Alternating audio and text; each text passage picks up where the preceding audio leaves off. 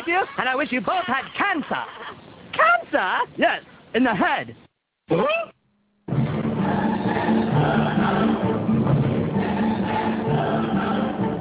I'm tired as hell, and I'm not going to take this anymore.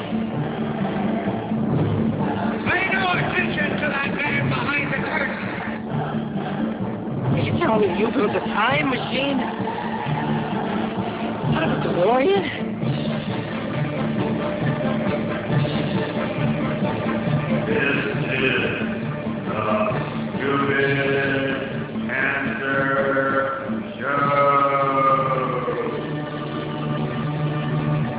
Uh-oh. Sounds like somebody's got a case of the Mondays.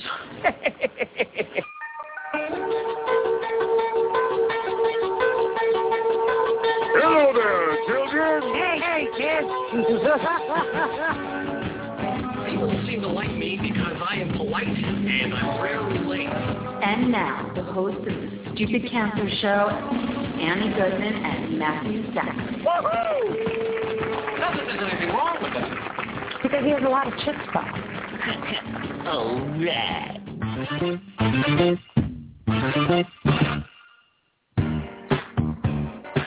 Monday, December 2nd. And welcome to the Stupid Cancer Show, the voice of Young Adult Cancer. I'm your co-host, Matthew Zachary. I'm a proud 17-year young adult survivor of brain cancer. Annie Goodman is still out tonight after re- recovering from her ovarian cancer surgery, but she will be back next Monday, guaranteed. All right, folks. It's not okay that 72,000 young adults are diagnosed with cancer each and every year. So, got cancer? Under 40? Sucks, huh? Time to get busy living, folks. Because the Stupid Cancer Show is changing the world, one chemo infusion at a time. I'm Kenny Kane, co-founder of Stupid Cancer, welcoming all of our first-time and returning listeners on Blog Talk Radio, iTunes, iHeartRadio Talk, or listening to the archives at stupidcancershow.org. All righty, tonight's show, Startup Health and the Digital Health Revolution. Startup Health is a new model for helping innovation succeed in the health sector based on a simple premise. The best way to improve healthcare in America is from an entrepreneurial private sector. Join us as we welcome Steve Krein, founder, CEO, and Unity Stoakes, founder and president of Startup Health, for a vibrant conversation about this subject matter um, and the change going around reinventing healthcare in the United States and perhaps abroad. Survivor Spotlight on Tim Spies from Cut to the Cancer. And I am Maureen Sweet, Chief Everything Else Officer here at Stupid Cancer, and I will be live tweeting throughout the broadcast at ChemoDeck. So send me your questions and feedback anytime with the hashtag SCRadio. All right. That's our self-ingratiating applause. Happy Cyber Monday to you, Happy Cyber everyone. Monday. Happy Cyber Very Monday. happy Cyber Monday. Well, Unity- Tuesday Eve. Unity and Steve are actually in studio, so hello, gentlemen. It's great to be here. The founders of Startup Health. Hello. We'll be uh, talking with you at the second half of the show, but the entire content, uh, context of the show is all about the evolution of the narrative in digital healthcare, and this show itself is just that. So I'll let you validate me in about a half hour. Looking forward to it. yes, Cyber Monday. Uh, how we doing, Kenny? Uh, we're doing well. It's kind of like the 2004 election. We don't quite know what the numbers are, and uh, Florida is going crazy. it's always those old Jews. I'm really bad at punching ballots. I'm sorry. Hanging, hanging chads. Yeah, Hanging hanging Chad. Yes. My goodness. Not okay. But it's been a good day for the Stupid Cancer Store, and thank you to everyone who has come out and supported us. And Cyber Monday's not over. It's not over. It's- Not over. We have a good three hours and 57 minutes or so. It's over Oh, when it's I just turn seven up. hours if you're on the West Coast. Yeah, That is true. It's probably going to go until I wake up in the morning, Okay, if so we're being honest. 30% off if you're listening live, 30% off everything in the Stupid Cancer Store through when Kenny wakes up in his uh, booze-induced post-coma Could be like noon or in 1 Babylon, Long Island. Exactly. Yes. Um, stupidcancerstore.org. And uh, speaking of Cyber Monday, that means that it was Thanksgiving recently. It How was. was your Thanksgiving? It was wonderful. We uh, we commingled families uh, for the first time. What with, does that with exactly mean? Success. What does that mean? I will let you figure that out. I don't want to figure that out. It I know you way too well. It was uh, families commingling. We're going to leave it at that. Okay. And, uh, I won't go into the uh, details I understand of your family. Yes. but- okay. so there you go. Nice. And Maureen, you became Jewish. I became slightly Jewish. Um, so I'm from Ohio, as most people who listen know because I talk about Ohio a lot. That's what she said. Um, she goes to her meetings. Hi, I'm Go from Buckeyes. Ohio. Hello, I'm from Ohio. Go Browns. We're still losing. Um, so I was adopted by my good friend Zaya's family on Long Island, um, and much of her family is Jewish. So we had a Thanksgiving, which we discussed last week. Yes. Um, so a lot of Thanksgiving stuff, but there were latkes, there was menorah, there was also an Italian, so there was prosciutto, so it wasn't quite kosher, but whatever. Um, and so I've been I've been doing my Hanukkah thing. I have my own menorah. I made. So you had your first kugel. matzo ball for real, I I, homemade matzo ball. I made it from a mix. Is that a terrible thing? No, that that's like a Jewish wife, not Okay. yeah, Not a Jewish grandmother, No. Jewish Yeah. newlywed. exactly. That's that's about the level I'm probably Okay. at. So yeah, so I made I made my first matzo balls and I put them in chicken broth because I guess that's what you're supposed to do. Yes. And it was pretty good. So yeah, happy Hanukkah to everyone. Um, happy also kickoff to the Christmas season. I am moving into my Christmas phase now. Um, Are you going to start making like little wooden houses and Christmas Christmas wreaths? I'm thinking really Wreaths? difficult words. houses and wreaths. Wreaths. Um, I don't know what I've had a small very overstimulated day. I don't Yeah. know what small wooden houses have to do with Christmas, um, but I will make wreaths. A lot of crafts. oh, crafting. crafts. I don't want to hear Kenny say wreaths again. Well, my girl. All right. So my girlfriend points out the fact that I say draw instead of drawer. Drawer. Right. Drawer. Or drawer or drawer. All right. We're enunciating tonight, people. uh, yeah. So anyway. Acting. Matt, how was your Thanksgiving? My Thanksgiving was fantastic. Yeah, Yes, I had two. you had two. I had one with my in-laws and one with my parents. Nice, Double dipping. very good. And there's Turkey? nothing. Two turkeys, two um, kugels, Kugel. sweet kugels, which you have discovered the beauty of. It's delicious. Sweet Still noodle tastes like a kugel. dessert to me. I don't get it's it. not a dessert. I know. Not a dessert. It was really good. Lots of good food. nice. And like, there's a brand of ma- of, of a challah called Zomick's. Do you guys know Zomick's challah? It's on the upper. Is that like in Inwood? But they franchise in local. Yeah, you should. We live that. on the Upper West Side. Yeah. You definitely know that. Crine, Crine, what's Crine? Yes, exactly. So Zomick's makes like the greatest like heroin induced challah bread in in the universe. So we ate that at both of the celebrations, and it made my day. But it was Great. good. So what are you thankful for besides me, or not me? Either way. I received a really cool voicemail last week from somebody who called me two years ago on the day of her diagnosis, and she was also fired from her job and had lost health care instantly. Um, and she so wait, called, diagnosed with cancer. Yes. Lost her job the same The day. very and her- same the day. Same day. uh, and she called up two years later to say thank you. So that Wow. pretty cool. That is amazing. Yes, That's and she's great. doing well. So you don't always hear the uh, the tail end of the story or the second half of the story. Or the ripple effect. Think of what Yeah. that has meant. Yeah. Amazing. And Maureen? You know what I'm thankful for? I am thankful that Allie Ward is in town Yes. this week. Um, Is that who that our- is? Waving from the couch on the radio. Our VP of programs is yeah, pantomiming, doing a lot of good radio dances. Well, that leads Um, us to talking about OMG 2014. Black Wednesday coming up. Black Wednesday registration is launching. Registration for the seventh annual OMG Cancer Summit, April 24, 5, 6, 7 in Las Vegas. Mm-hmm. Yes, 12 noon Eastern when we flip the switch. Hoping I get the invite. Yeah. We might bring Kenny this year. We're not sure. yeah, We're- Kenny, you're we're not you're an sure. invite optional. Yeah. But that's very exciting. We'll be uh, pressing the flesh of the internet uh, to hit all the buttons and tweets and whatnot. Mm-hmm. That was the oldest thing I've ever said. The buttons the and the tweets. Are we going to keep our ear to the streets? Yes.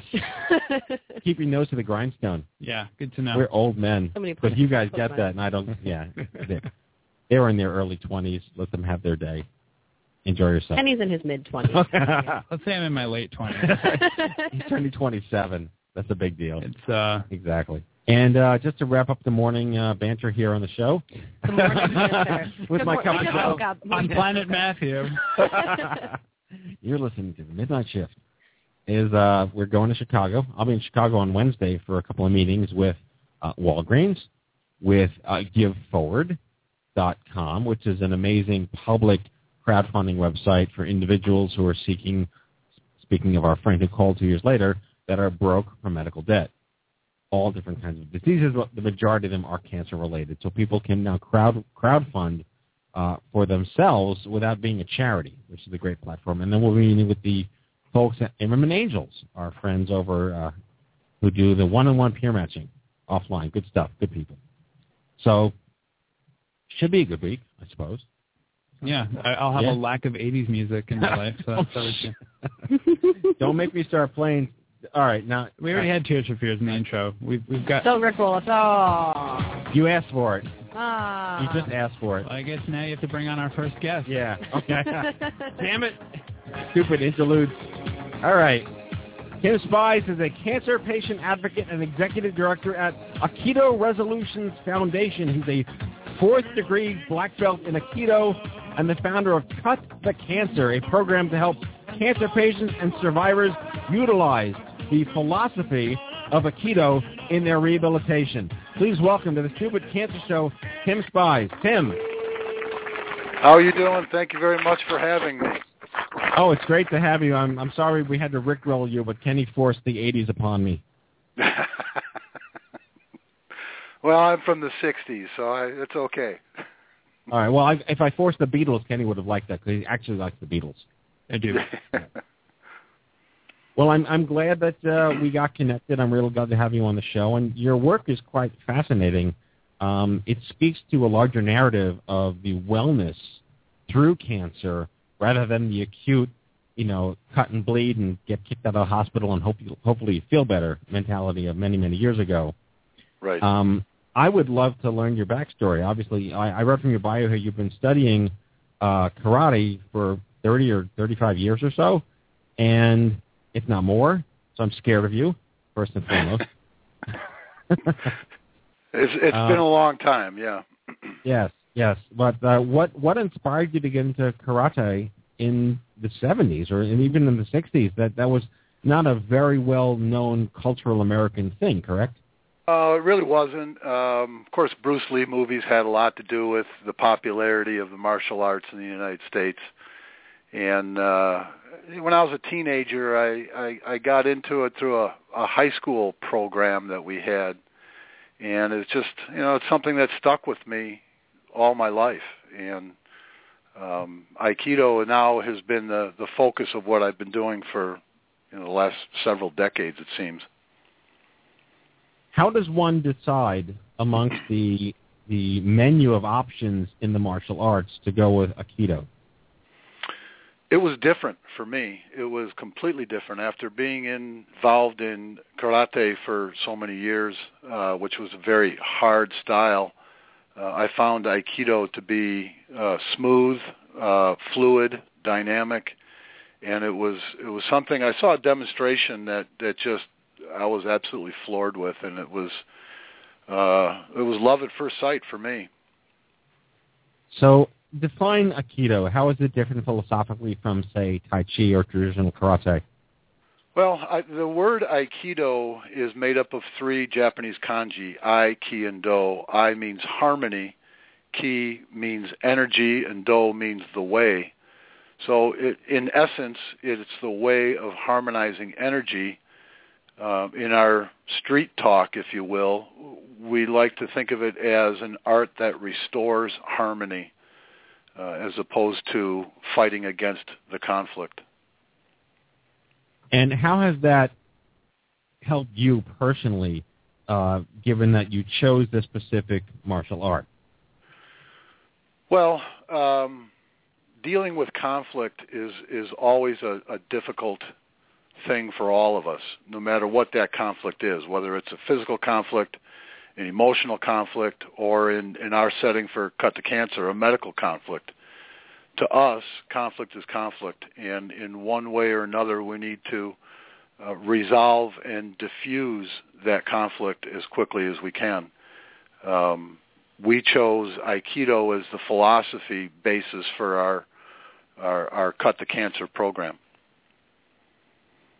So let's let's get into that then too. You made a decision to apply your wisdom in this field to helping people affected by cancer. Tell us about the origins of that.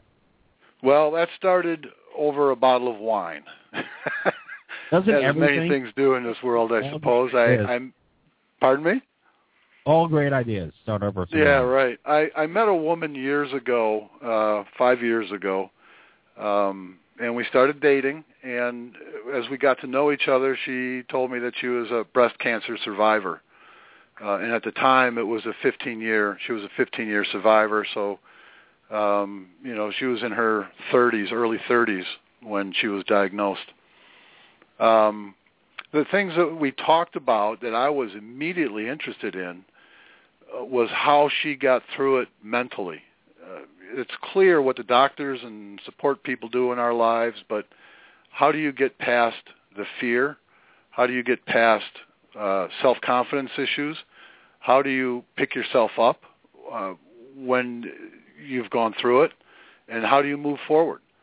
And the things that she talked to me about were things that I've been studying and or teaching in Aikido for for a long time, and so we decided to put this program together uh, in order to to help people uh, go through that and and learn to deal with issues of fear, issues of self-confidence, and so forth. Well, I read that that the uh, the philosophy is surrounded um, conflict resolution. Is there any limit to what that can be interpreted as with respect to how you apply the art? Well, no, there there's not. Conflict is conflict. It's it's neither good nor bad. It just it just is. So how we choose to deal with that conflict is what gives it the the negative or positive aspect of it, I suppose. Um, but to us, it doesn't matter what that conflict is. We still need to find a way to diffuse it. And, how about and- conflict? How about conflict in the workplace? Shut up, Yeah. you. Would Yeah. you advise me quit kicking Matthew in the face? It's He's it's all the out. same. Conflict in the workplace, we deal with it all the time. Conflict We in do. driving our cars, uh, getting onto the expressway. Conflict in uh, in everything that we do. Um, but some conflict is good. I mean, if we didn't have conflict, we wouldn't have missed field goals by the Chicago Bears. So uh, you know, we need conflict in our life, but it's like I said earlier, it's how we deal with that that makes all the difference in the world. So you were dating this woman who wound up being a breast cancer survivor. Was she open about that 15 years later? Was that something she was comfortable talking about? Yes, absolutely, absolutely. Yeah, um, she helped me put this program together. She's been with me throughout the entire uh, process of of taking it around to the hospitals, taking it around to different organizations that would listen to us, that would see what we've done and uh, take part in it, uh, allow us to put on demonstrations, that kind of thing. So she's been with me every step of the way through this program. So prior to having met you, had she ever been exposed to the the quality of life offering that a martial art can provide to someone who had beaten cancer? Has she or has I? Has she? Yes, well, she was uh, she was an aerobic instructor before she was diagnosed. After she got through her treatment, she took that um, that program that she was teaching, and and she taught uh, patients as well for a long time, uh, probably four or five years after she was uh, termed a survivor. All right. So, So, she knows actually- the, the the mental aspects of it all.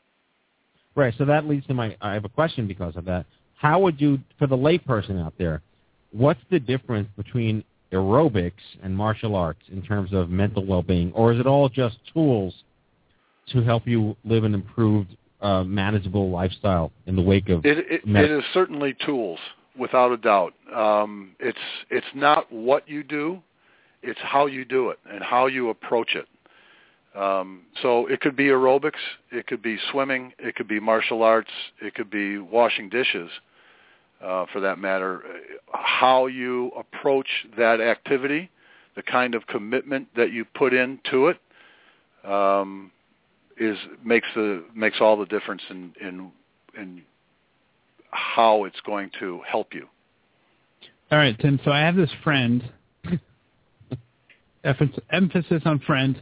Uh, you know, a little out of shape. Um, he also has friends who are who are survivors who may want to get into this. What are the the barriers to entry and some of the uh, hurdles that you have to overcome, and what are the easy ways to start out? Well, see, that's the that's the beauty of this program is anybody can do it. When you look at a martial art, there is there's a physical aspect of a martial art, and there's the philosophical aspect of it. So two two aspects that we work with. The uh, phys- the philosophical spiritual aspect that we're utilizing is aikido. But when somebody says, "Well, what's aikido?"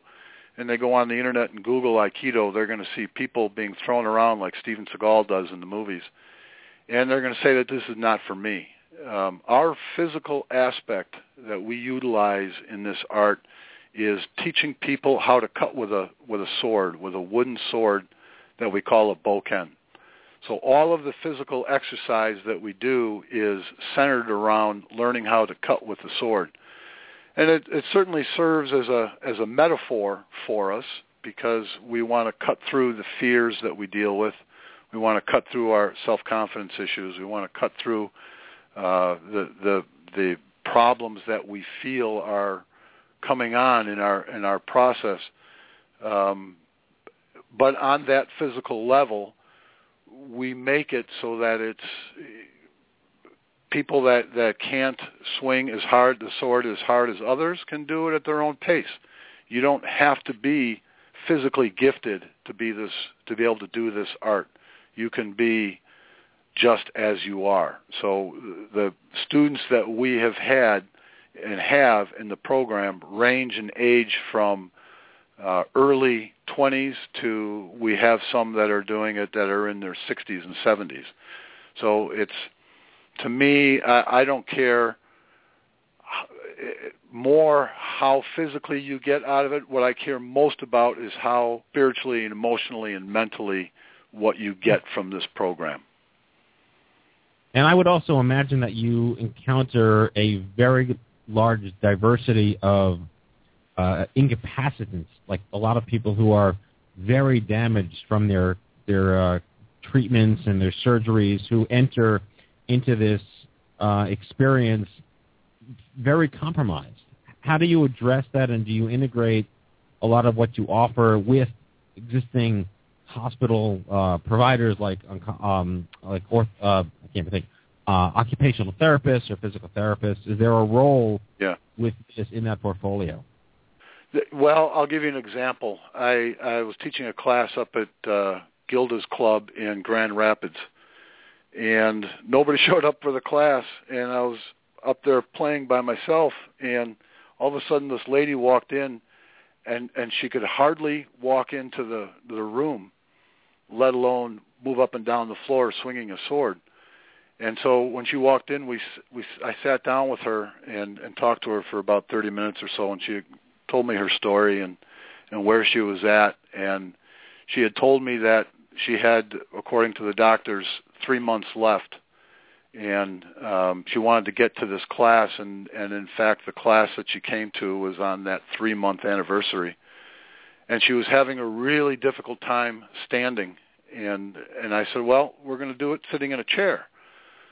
So we sat down in a chair, and we just I just showed her how to cut with the sword in a chair and how to extend her mind, how to relax her body, how to extend ki energy.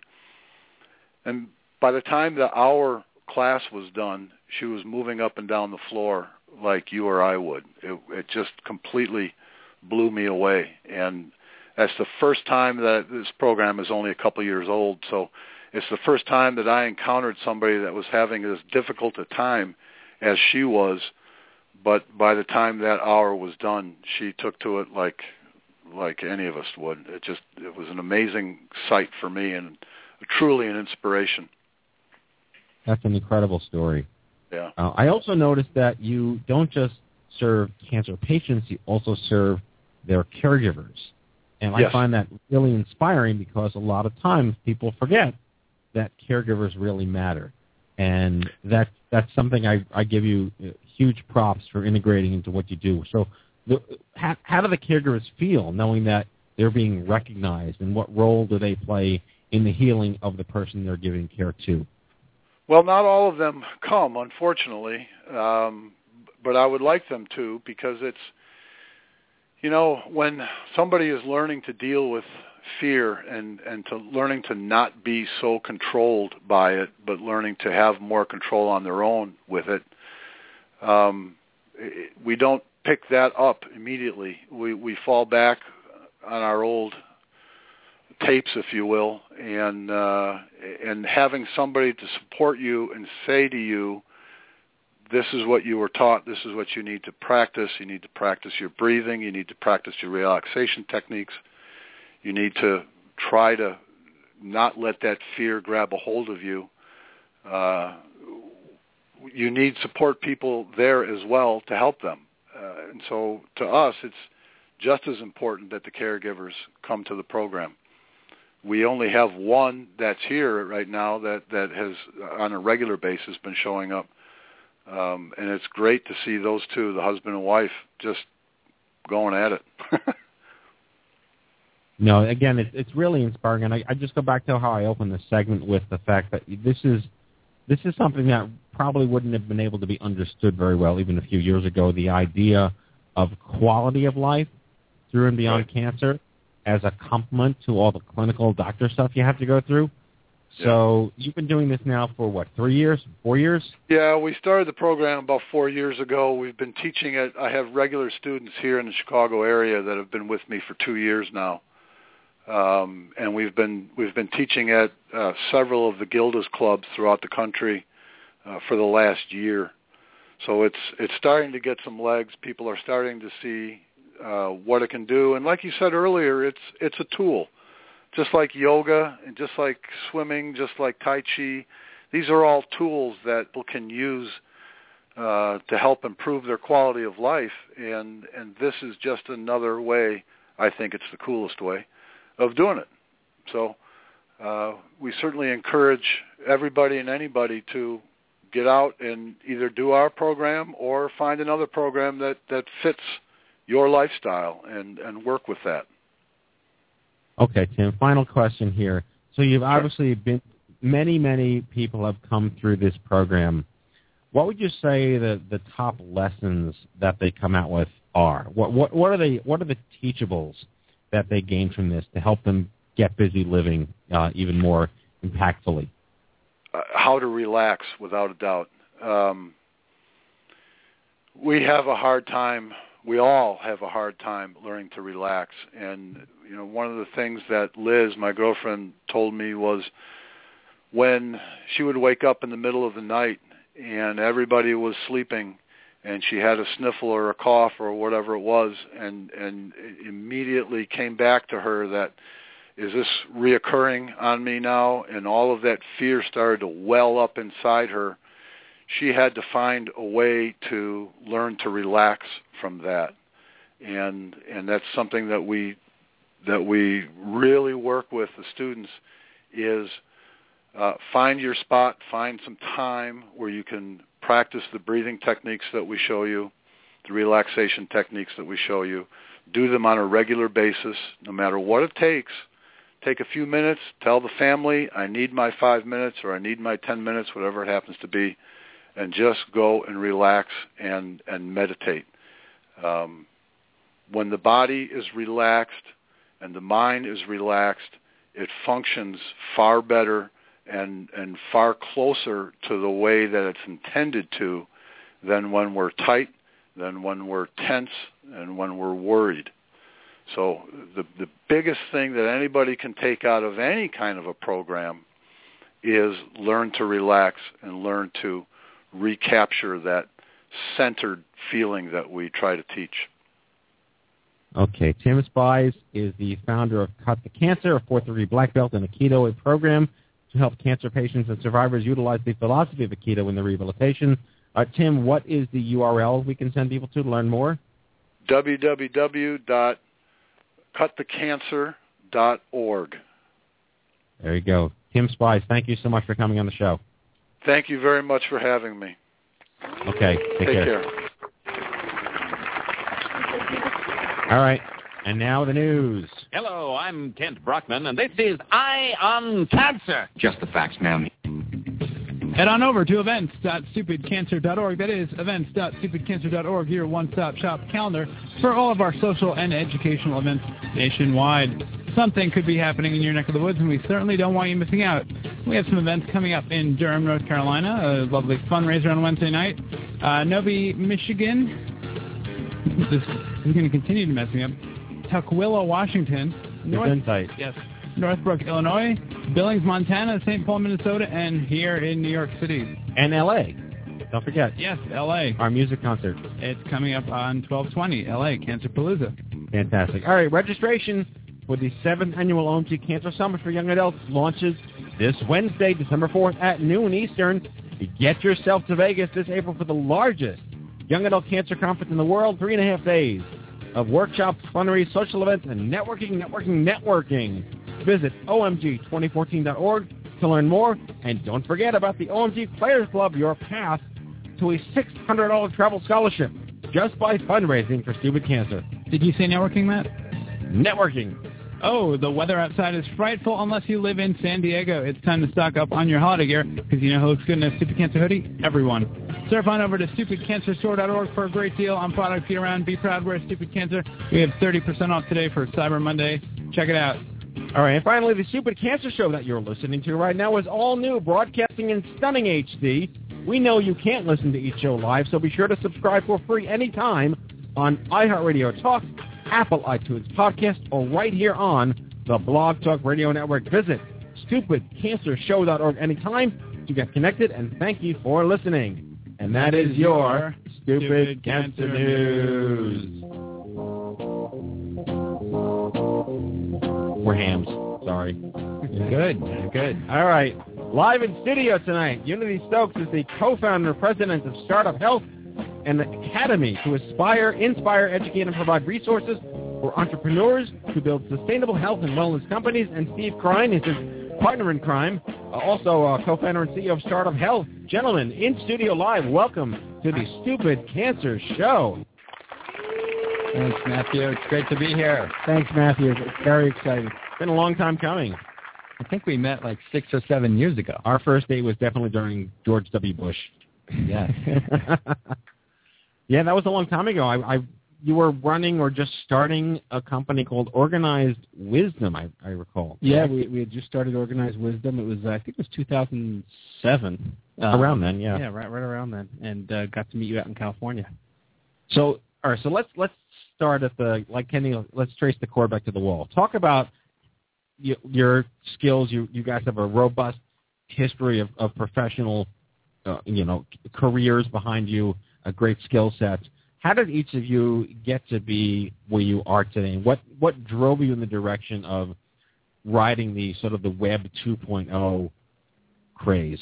Sure. Well, it it, it started in Web 1.0. Uh, so Unity and I have been entrepreneurs for uh, almost 20 years. Uh, got our start here in New York City in the um, early to early to mid 90s, uh, building a company called WebStakes, which we um, we built. Uh, I was a CEO, Unity was chief marketing officer, and we built WebStakes up, took it public. Uh, it was acquired by iVillage in the early 2000s. iVillage. Matt's I- getting hungry. uh, and so, you know, we, we got the entrepreneurial bug uh, literally in the 90s during the first uh, Web 1.0 boom and got to, you know, see, you know, firsthand the, the full experience of being an entrepreneur uh, from, you know, an idea to a, to a startup and ramp up and speed up and actually really accelerate uh, growth in a, in a pretty short period of time. And so we, we've been entrepreneurs for a long time, worked together for a long time. And then about six years ago, uh, right around when we met, um, uh, we started Organized Wisdom as a result of, uh, ironically enough, one of our uh, investors in WebStakes uh, and board members in WebStakes was diagnosed with pancreatic cancer. And, uh, you know, like many uh, entrepreneurs and startups, um, the, the genesis of, of their uh, company starts with a story, a personal story, a mother, a father, a sister, a brother themselves that experiences something. And so, uh, like many others, uh, we we had this uh, investor who was diagnosed with pancreatic cancer, and his family had um, asked us for a little bit of help in guiding uh, them through the resources online, uh, trying to find um, really great resources for clinical trials and other things. And so as a result of a, of a simple question, uh, we called up my brother, who's a head and neck cancer surgeon in Philadelphia, and asked him what he tells his patients. And uh, ironically enough, in 2007, most doctors told their patients to stay off the internet. Right. And uh, and hence, uh, organized wisdom was born uh, out of this simple idea that we can bridge the gap between doctors, uh, doctor visit, and uh, the internet, and really help bring together the right resources from the doctor's point of view, so that patients can safely find the best resources online. So the fundamental philosophy behind organized wisdom was to curate wisdom from the healthcare professional sector and organize it. Right. You the, know. the first thing we noticed is everything uh, was broken. Like Yes. we, we we just couldn't believe. Funny that- how nothing's changed. well, it's, it's, it's true, it's, and it's just starting. But you know, all these other industries were being revolutionized by technology and the internet.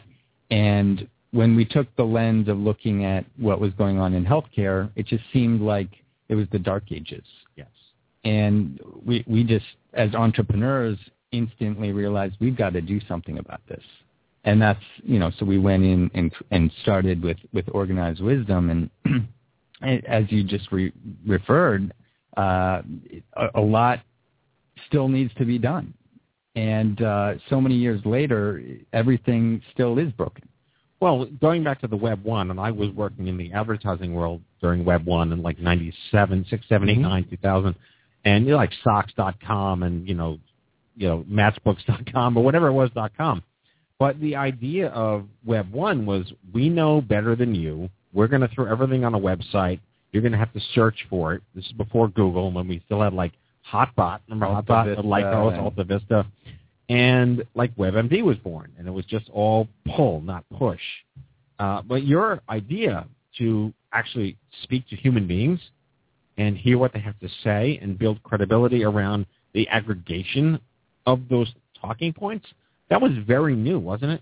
Yeah, in, in 2007 it was, but you know if you ta if you take back you take a look back to Web 1.0 in, in the mid 90s, um, it was really just the foundation of um, what really I think you see happening across every industry, which is the creative destruction or implosion of an industry Right. or industries. So we watched everything from travel to news to finance to um, entertainment be disrupted by technology and the internet. And I think what we saw happen in the 90s is just now circling back and happening in healthcare. And so, yeah, and, you know, five, six, seven years ago, uh, what you had were people looking out, you know, or looking back and saying, well, we know, we know we tested a lot of things in the 90s. We even tested things into the early part of the 2000s or mid 2000s. But over the last four, or five, or six years, what you've seen is um, people begin to experiment in other ways we might be able to reimagine healthcare. And so um, when when you can watch an industry go from you know the emergence of a brand new industry and and status and you know and and reach a certain size growth and then finally go into a depleted mode, what you see are typically are entrepreneurs just reimagining the way an industry could be or could operate. Right. And so um, what we were doing, you know, in 2007, 2008, and 2009, and there was lots of other companies started around the same time, like ZocDoc, were just reimagining the way patients and doctors and healthcare executives and people can just think about a completely new experience. And I think at the end of the day, what you've seen happen, you know, up until today, and I say up until today, is I think just been laying the groundwork for uh, what really is going to look like an epic decade of transformation in an industry which for decades has been not only resistant to change, but difficult to do anything about transforming. Right, and, and we talk about like you're entering your post or pre or mid pubescence at this point, where the last six years are really kind of finding your way into seeing what worked and what didn't work. And I mean, from my perspective as the patient advocate and the nonprofit guy, it felt like that you just were throwing spaghetti at a wall, and whatever happened to stick.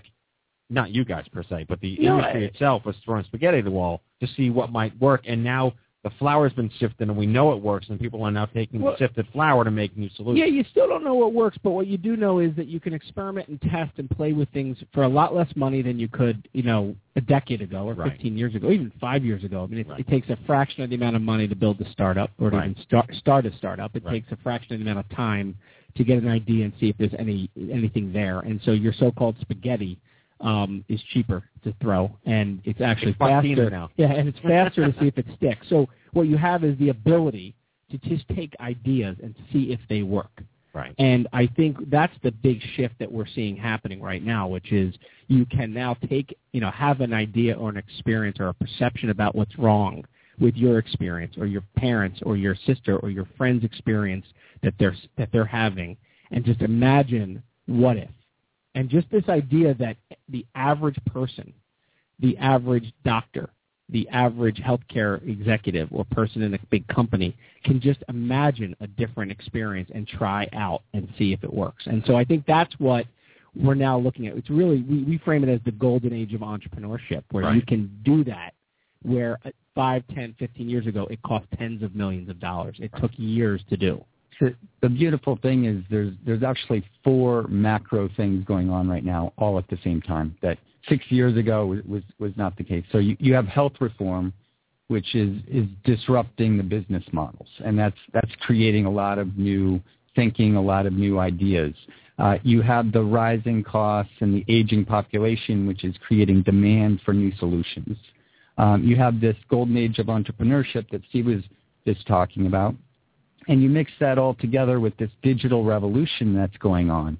Uh, things like the iPad Mini is only a year old. Right. Doctors are carrying them now. Uh, patients are, are using them. Um, there's data, there's sensors, there's there's just a whole new opportunity to to literally rethink and reimagine every aspect of our health, our wellness, and healthcare. And and to us, it's going to be the the entrepreneurs, the innovators, the patients that are going to relook and rethink at this problem from the ground up and, and, and really create the solutions for the future. Right. So that opens up two separate conversations. The first one is the barriers to get the providers to actually adopt these platforms and use them uh, efficiently and effectively, given the the crappy deal they've got being doctors in this country to begin with. but then there's the other conversation of this incubation model, where now that it's faster, smaller, cheaper, better to to develop ideas, this new business model of incubators has been born, and there's there's a new cottage industry. We think of incubators as you know babies being born, and they need to be you know uh, handled delicately before they're ready for the real world. That's the same exact philosophy. So I don't know which one you want to tackle first. The doctor mess is much much of a bigger mess than the understanding of the incubator model. Well- Well, I have many friends who are. I mean, I'm 40. Most of my friends who had gone to med school are in practice now, and I hear their horror stories. How are they supposed to ever use ZocDoc? Like, like, which, by the way, for our listeners, just tell them what ZocDoc is. Uh, ZocDoc allows um, anyone to schedule a doctor's appointment um, without having to actually make a phone call. You just go on the web and schedule a doctor's appointment. And for a doctor, it actually allows you to um, book up open spots and make sure that you're fully booked. Um, Like if you can hotels.com or. Open. Table. Open Table. Yeah, yeah, yeah. yeah. yeah. Um, but you know, you t- you call them two separate conversations. I actually think they're kind of intertwined. So, um, you know, back in the '90s, when you wanted to, as an entrepreneur, you know, connect with uh, advice or actually tap into a community of other entrepreneurs, it was incredibly difficult. Um, I remember a book that came out in the mid '90s called Startup, and uh, every entrepreneur was clamoring for like that in order to kind of connect in with advice and, and know-how and get a little bit of a glimpse of what it's like to build a startup. And here, here we are, you know, uh, 10, 15 years later, and you know, there's the the the complete separation of advice and money, and you've got um, accelerators and incubators developing uh, where you know in three months you can go into a program and get to uh, uh, experience rapid fire development and uh, and uh, get to a place where you can package your company for a demo day and raise some angel financing to kind of get started. And, and you know, we've watched that over the last five, six, seven years do a tr- tremendous job all around the world, um, popularized by Y Combinator and Techstars. Um, you're seeing them verticalized into different sectors. There's a great, terrific, you know, really great sprints to uh, get an idea off the ground.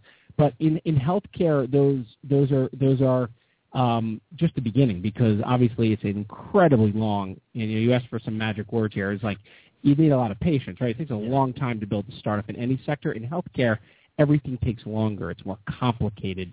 Um, you need obscure partnerships between small companies and large companies. You've got just so many obstacles against you. So we look at uh, looked at you know what in entrepreneurs facing in this sector and said the accelerators are great. They, they get companies started, but really what you need is a long-term view of how to help an entrepreneur and a startup succeed over the long haul. And so when we launched two and a half years ago, the the the simple idea was let's put a nice big goal out there um, that would allow us to bring together entrepreneurs from all around the world to work together in a unique way across uh, enough time to allow them to figure out what works and what doesn't and share it. And so we said, let's help a thousand entrepreneurs and startups over the next decade create startups in this sector and work together to figure out what's working, what's not working, who's being helpful and who's not, and truly try to accelerate innovation. And we, we our simple idea is network everybody together, network the entrepreneurs together, network the investors together, network the customers and the partners together. So whether it's a pharmaceutical company or a hospital or the government, both federal or state, or it's entrepreneurs or startups, just network everyone together and bring together a unique community that can look out and say, you know, together we can accelerate learning and accelerate the chance that we we can all tackle the transformation of an industry and an experience and a world that is not good enough right now in terms of whether you're the patient, a caregiver, a doctor, you're, you you you work in a large company or a startup. In this sector, it's just not good enough. We're not happy with it. Most people aren't happy with the experience, and we can do something about it now. One of the cool things we're seeing is you, you were talking about doctors. We're seeing what we call doctorpreneurs. We're seeing a lot of um, medical professionals, health professionals, doctors actually be, see the problems that, that they're experiencing day to day and then decide to do something about it. So they're becoming entrepreneurs themselves. We're seeing the same thing with patients. And some of the best ideas, some of the best companies being built now are coming from patients, uh, from doctors, from, from people who traditionally aren't experienced, so-called experienced entrepreneurs. Right. All right. So you started Startup Health. How many different companies have you been curating in that time? What's your head count? So um, over the last two and a half years, we've received 1,250 applications. We currently have close to 50 companies in the program. It's a three-year program. Um, our goal is to get to 100 by this time next year, and uh, as I mentioned, 1,000 uh, long term. But the idea is, you know, what's interesting is that the companies are located all around the world. So um, we have companies in five different countries. Um, spread around all, all across the U.S., across a whole wide spectrum of innovation. And so um, what, what's, what's most interesting, I think, about the, I think it's 46 or 47 companies uh, in the program is the, the, the speed at which they're able to just learn from each other and share experiences with each other. So this network effect that's starting to take place.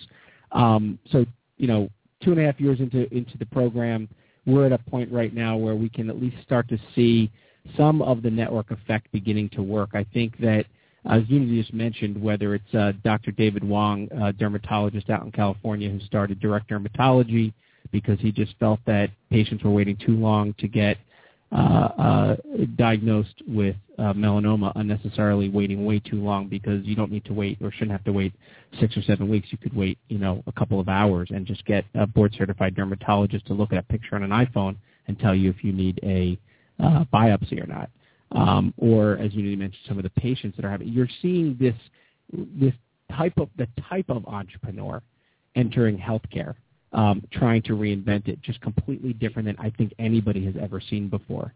And so it's not just the sheer number of companies; it's that who are the entrepreneurs starting these companies. Okay, so I have a question on IP then, intellectual property. I go back to the metaphor that to Cancer disrupted the entire cancer research world it used to be, well, actually kind of still is, that the scientists have to go where the money is, and the money is controlled by interests. So scientists never really got to truly collaborate on something and share their own wisdom. What Stand Up to Cancer did was they created incubated, like they predetermined silos of need and then put the money there and brought the scientists together around the money rather than have the scientists chase the money the other way. And it has revolutionized the philosophy of consensus building in science. How do you guys navigate those waters with intellectual property and brands and stakeholderships and reputation? Must be tricky. In, in terms of companies working together and collaborating? If you have 50 disparate companies working together. How do you maintain integrity, reputation, IP? Yeah, well, one of the cool things is there's there's really a common bond around the concept of building a business as opposed to necessarily the specific idea. So there's usually some common themes. Um, you know, Tim was talking earlier about um, the the what and the the how of doing something. You you, you tend to see with these entrepreneurs um, a strong passion and, and understanding for why they're building these companies.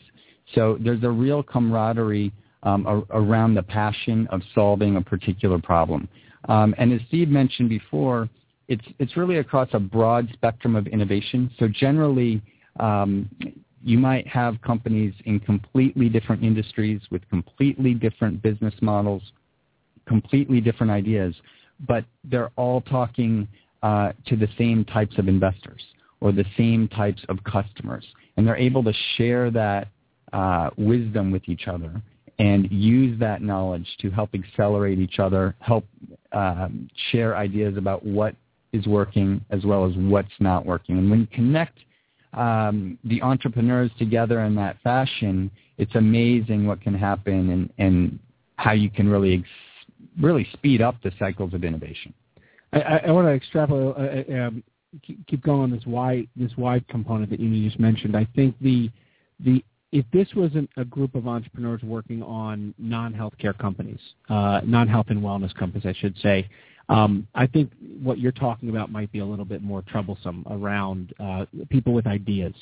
Um, this idea of why, you, what you're seeing across every one of the entrepreneurs in the program, every one of the entrepreneurs that, that we're considering uh, for the program, there is this notion that we cannot do this alone, period. And the solo entrepreneur in healthcare is going to have a completely different time than a solo entrepreneur uh, or co-founders working together in a different industry.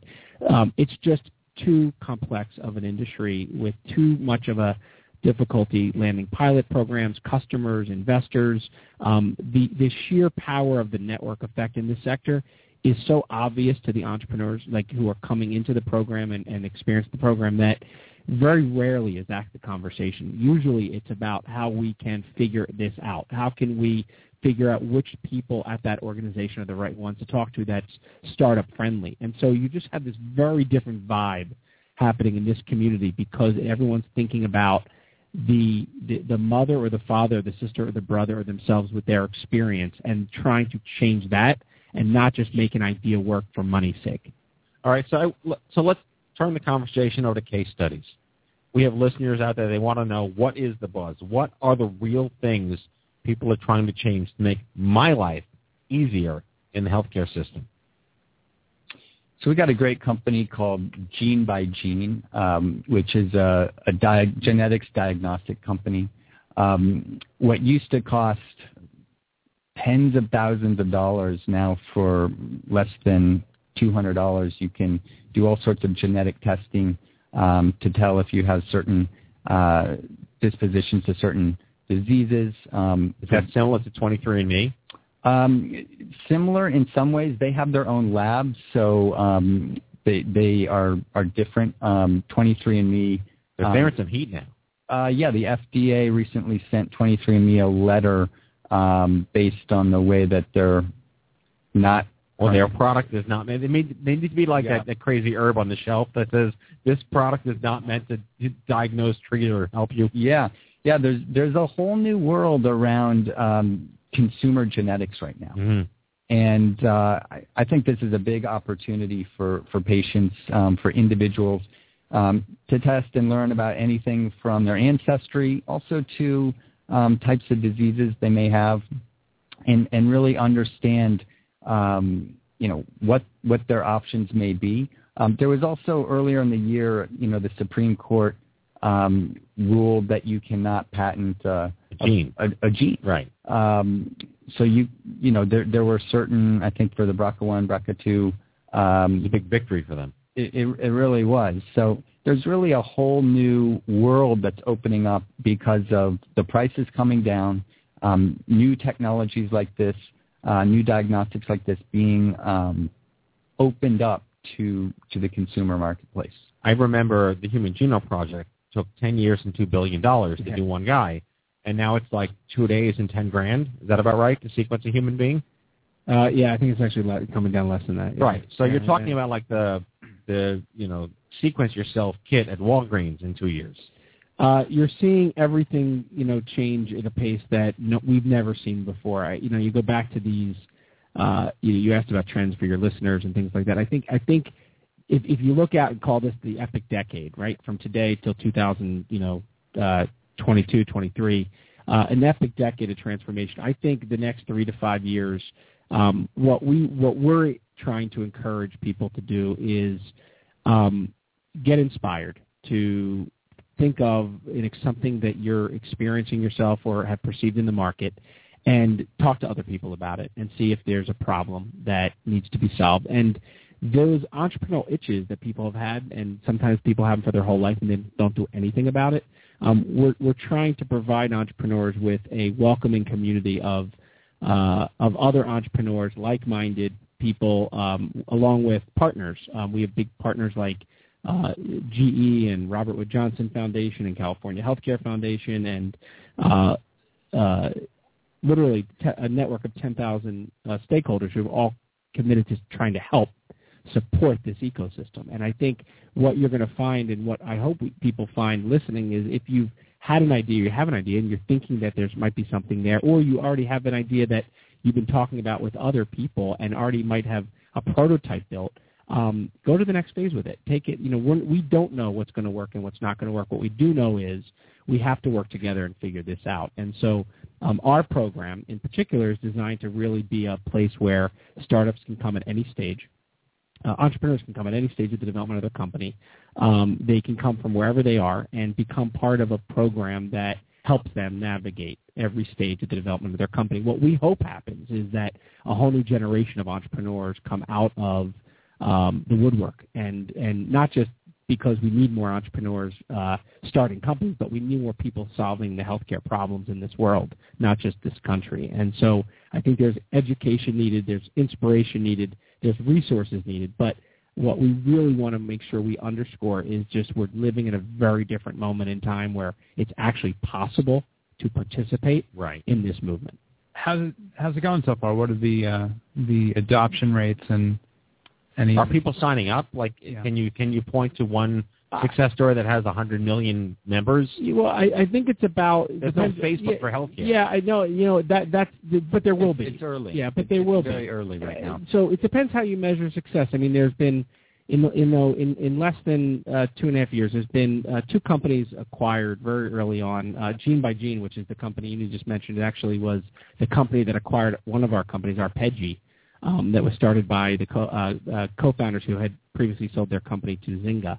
So new entrepreneurs in this sector, um, not even out of the gate, uh, I think maybe eight months, uh, got acco- uh, acquired by Arpeggi. And then just a, a couple of weeks ago, we announced WebMD acquired one of the startups in the program, um, Avado, which is a patient relationship management platform. But I'm not going to call that success. I think the idea is, you know, what we're seeing is companies navigate the startup life cycle, and uh, the companies are all alive. They're building at different paces. What we're trying to do is make sure that there's plenty of room and plenty of runway for them to navigate uh, to success.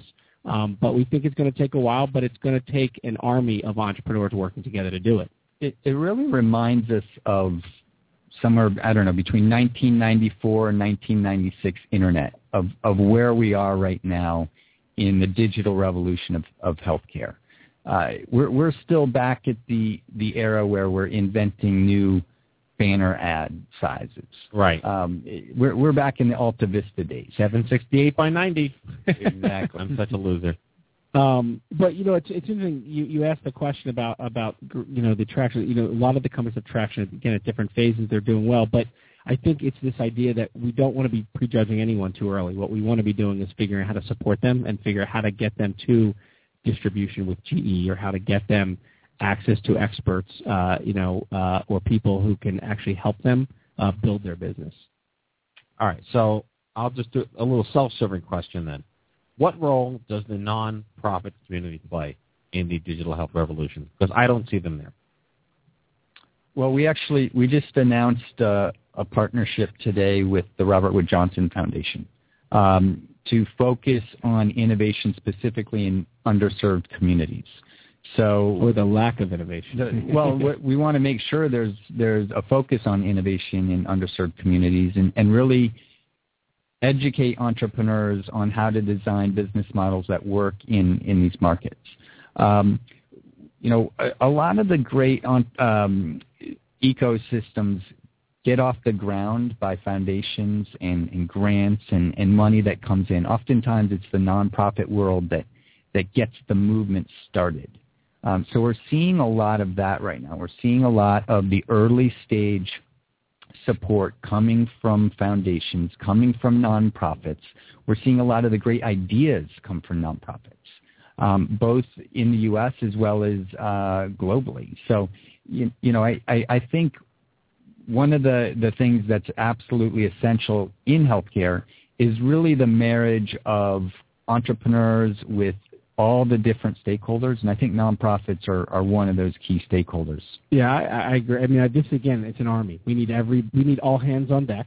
Um, nonprofits, academics, uh, pharmaceutical companies, uh, hospitals, the government, entrepreneurs, startups, just figuring out who's in and interested in helping. So um, when I think about the incredible job uh, that you've done over the last um, even five or six years, I've watched um, stupid cancer grow so quickly to um, reach so many people and be able to touch so many lives. And so whether it's spreading the word, whether it's participating and helping um, startups and entrepreneurs get exposed to your community, um, even to inspire people in your community to start companies or to even get involved with companies that are meaningful to them and doing doing work on things that they are passionate about. I think one of the things that working in this sector uh, affords everybody is to feel good every day when you get up and you know you're working on doing something that is going to transform the world or even help save a life or impact a life or make a life a little bit better.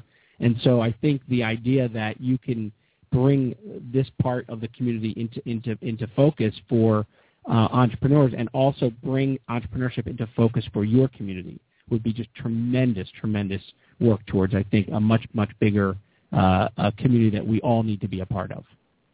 So we talked about this idea of, of the human genome sequencing kit that you buy at Rite Aid. We talked about the um, doodle for making your doctor visit, you know, uh, or what did you go, open table for doctor visits. What are some of the other like concrete things the average person can relate to that will make their lives a little easier in getting their doctor to spend those seven minutes they have with them more meaningfully? So, you know, a lot of the best inventions are being designed uh, right into your life, whether it's in your refrigerator, in your car seat. Um, we, we have a, a, another company called Sorora, which has got this great diagnostic device that measures concussions in real time. Oh, wow. So you can imagine um, if you're on your, your Little League football team, the, the power of a very cheap diagnostic device that goes right in your football helmet – that can tell the coach if if the the kid is uh, has a concussion, um, and the power of of a, a simple tool like that. Um, there's a, a, a company we have called Basis, which has a, a galvanic skin response. It measures stress levels. Um, I will never wear that device. it would reach new heights. it would explode. Ding, ding, ding, My wrist would fall off like a like right. a ankle bracelet um, there's uh, Intelligent M that um, is telling doctors if they've washed their hands properly wow. uh, when they go in to see a patient, when they leave a patient. Um, it, it vibrates if they haven't washed their hands properly. Aseptic cup. Is that what it's called? Aseptic cup. No, you know what's interesting is what you learn very quickly is it's, it's, it's it sounds uh, little things like that in lower infection rates yeah. and uh, readmissions into hospitals. So helping lower the cost, improve uh, infection rates. You know what what each of these companies that you just mentioned have in common is a person had an idea, right? That they just said it, it, this this doesn't need to be this way, or how about what if you know it was different. Um, there's a great story um, that um, uh, I recall from uh, one of our entrepreneurs, E. Phillips, who started Empower Interactive, and just was watching all of the uh, people from Iraq and Afghanistan come back with post-traumatic stress syndrome, and how many of them were being put onto uh, medication and drugs, and figured there had to be a better way. Right. And so she contacted and connected in with a doctor who had developed a world-class DVD-ROM uh, program, an e-learning or online learning program uh, that helped out with post-traumatic stress syndrome and other mental health issues, converted onto a into an online experience, and uh, about a year ago contracted with the Army for 10,000 lives to help people with not use drugs to deal with post-traumatic stress syndrome and other uh, depression and mental health issues. And so each one of these companies, everyone talks about a company, but you go back and you find a person, a woman or a man, and whatever they had experienced led them to this idea that Right. there has to be a better way. That's the, the one thread in every one of the companies. There's a personal story every single time in, in the companies in our program that you're meeting in the, in, in the healthcare industry. You're like, why did you start this company? And inherently, you hear just an incredible story that the difference between what they experienced and someone else was just they wanted to do something to make it different next time. All right. So final thoughts. I'm going to just wrap the show with a, a commentary on from the consumer side. But this is all very industry dialogue. This is all very mechanics on the side of Joe in his house in Oklahoma doesn't know about this stuff. He's just going to benefit from it one day. From the patient advocate side, I will. I want to bring up this mobile app idea that we have called Instapeer, which has gotten a lot of traction since we launched it. I don't want to do this in a silo, but the feedback that I've gotten and the collective understanding I've gained in seven years of observing the the startup industry is that patients don't like platforms where they know their behavior is being sold to a company to help build a better something to make someone money. Mm-hmm. And whether that's true or not, the public perception is that that product, whether it's patients like me or whether it is um, Servo or whether someone is de-identifying your behavior, your mood, whatever you're doing to make a profit and hopefully build something a little better.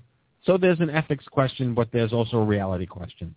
We cannot make Instapeer a for-profit incubating company. It will not work because if you see, um, you know, a, a giant drug company label or General Electric popping up when it's like GE presents, and no one will adopt that platform.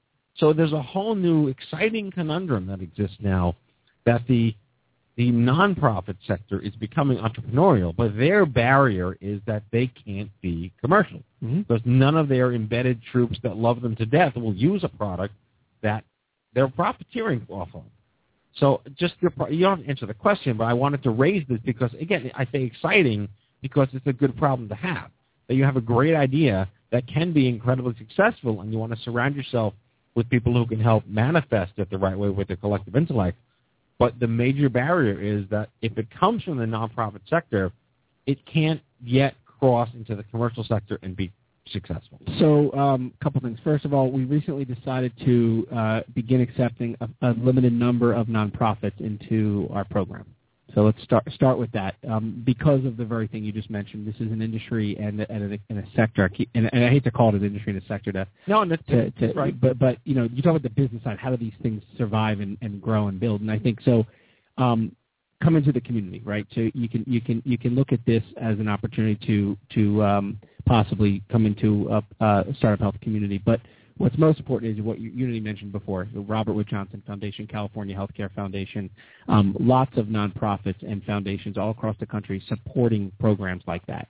Um, I think the idea of trying to figure it out in a larger community and how to manifest it into something successful, um, even if it's at a different scale or a different level, um, it's important to do. And so whether you're going to take the nonprofit version or the for-profit version, I think what we want to be is a community of innovators and a community of people who are willing to be a part of something bigger than them. And it's not always profit driven, and it doesn't need to be profit driven every time. What we want to see are things that work, things that change lives, Right. things that make a difference. And I think what you'll see is the exchange and the dialogue that we're now having with the large foundations, as Unity mentioned, um, organizations that can commit dollars to programs like yours that you're describing that have a big impact are important to make happen, and we are committed to making it happen. So we actually want to make sure that if you are interested and serious about bringing this to life, that we, you know, look at bringing you into possibly having Startup Health be a welcome community for you to do that in. Are you hitting on me? Because it's working.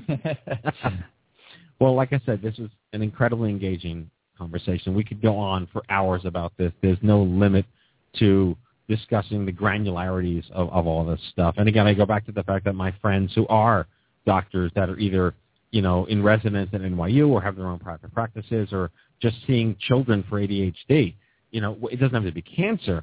The system is so gunked up that it's going to take a miracle. It's like Miracle Max from Princess Bride. It's going to take a miracle to figure this out. But you're absolutely right. Your philosophy that it's not going to come from the the system. It's going to No, come from no. without the systems. Absolutely. It's going to come from it, the entrepreneurs always lead the disruption. Right. So it's going to come from individuals and people coming together to figure out how to make, make a difference. And there's plenty of room. Plenty of room. Lots of, lots of problems. Yes. well, lots of problems, but again, we it, it's it's always exciting to be able to say that we're not quite we- we've come so we're not quite where we want to be, but look how far we've come. Did I say that right? I think I said that right. Maureen is my chief grammarian moving in the- officer. we're moving in the right direction. Exactly. All right. Well, we've been talking to Steve Krein and Unity Stoakes from Startup Health, which is a unique global platform to help entrepreneurs accelerate health, wellness, and healthcare online at startuphealth.com. Correct? Yes. That's great. All right. Thank you, gentlemen, so much for coming on the Stupid Cancer Show. And uh, now it is time for our closing sequence. Prepare to activate. Uh, I hear there's rumors on the uh, internets. You ever seen a grown man naked? And so, to all of you, a fond farewell. Hooray, I'm helping. You are a meathead. Oh, Magoo, you done it again. That was so terrible, I think you gave me cancer. Okay, folks, that's our show. Our 287th broadcast. We hope you had as much fun as we did poking a stick at Stupid Cancer. I'd like to thank our guests tonight, Tim Spies from Cut the Cancer, and Unity Stoakes and Steve Krein from Startup Health. Next week's show, adolescents and young adult programs in the real world, in real cancer centers, actually doing real things. Yes, that is the name of the show. The AYA movement has fostered huge changes in clinical practice. Really? Yes, really. Join us as we welcome leadership from Oregon Health and Science University's Knight Cancer Institute.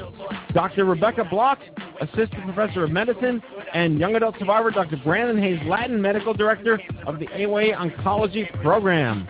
Subscribe to our show anytime for free on iHeartRadio Talk, iTunes Podcast, and Blog Talk Radio. Check us out anytime at stupidcancer.org and stupidcancershow.org.